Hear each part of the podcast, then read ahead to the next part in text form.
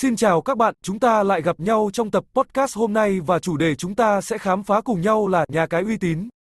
Trong thị trường sôi động của cá cược trực tuyến, việc tìm kiếm một nhà cái uy tín là vô cùng quan trọng để đảm bảo an toàn và tin cậy cho trải nghiệm của bạn.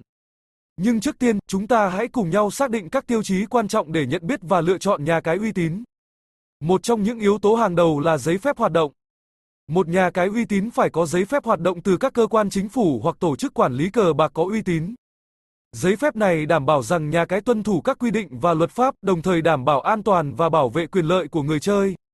Ngoài ra, sự minh bạch và danh tiếng của nhà cái cũng là điều cần xem xét. Tìm hiểu ý kiến và đánh giá của người chơi trước đó sẽ giúp bạn có cái nhìn tổng quan về chất lượng dịch vụ của nhà cái. Những nhà cái có danh tiếng uy tín thường sẽ có nhiều đánh giá tích cực từ người chơi hài lòng.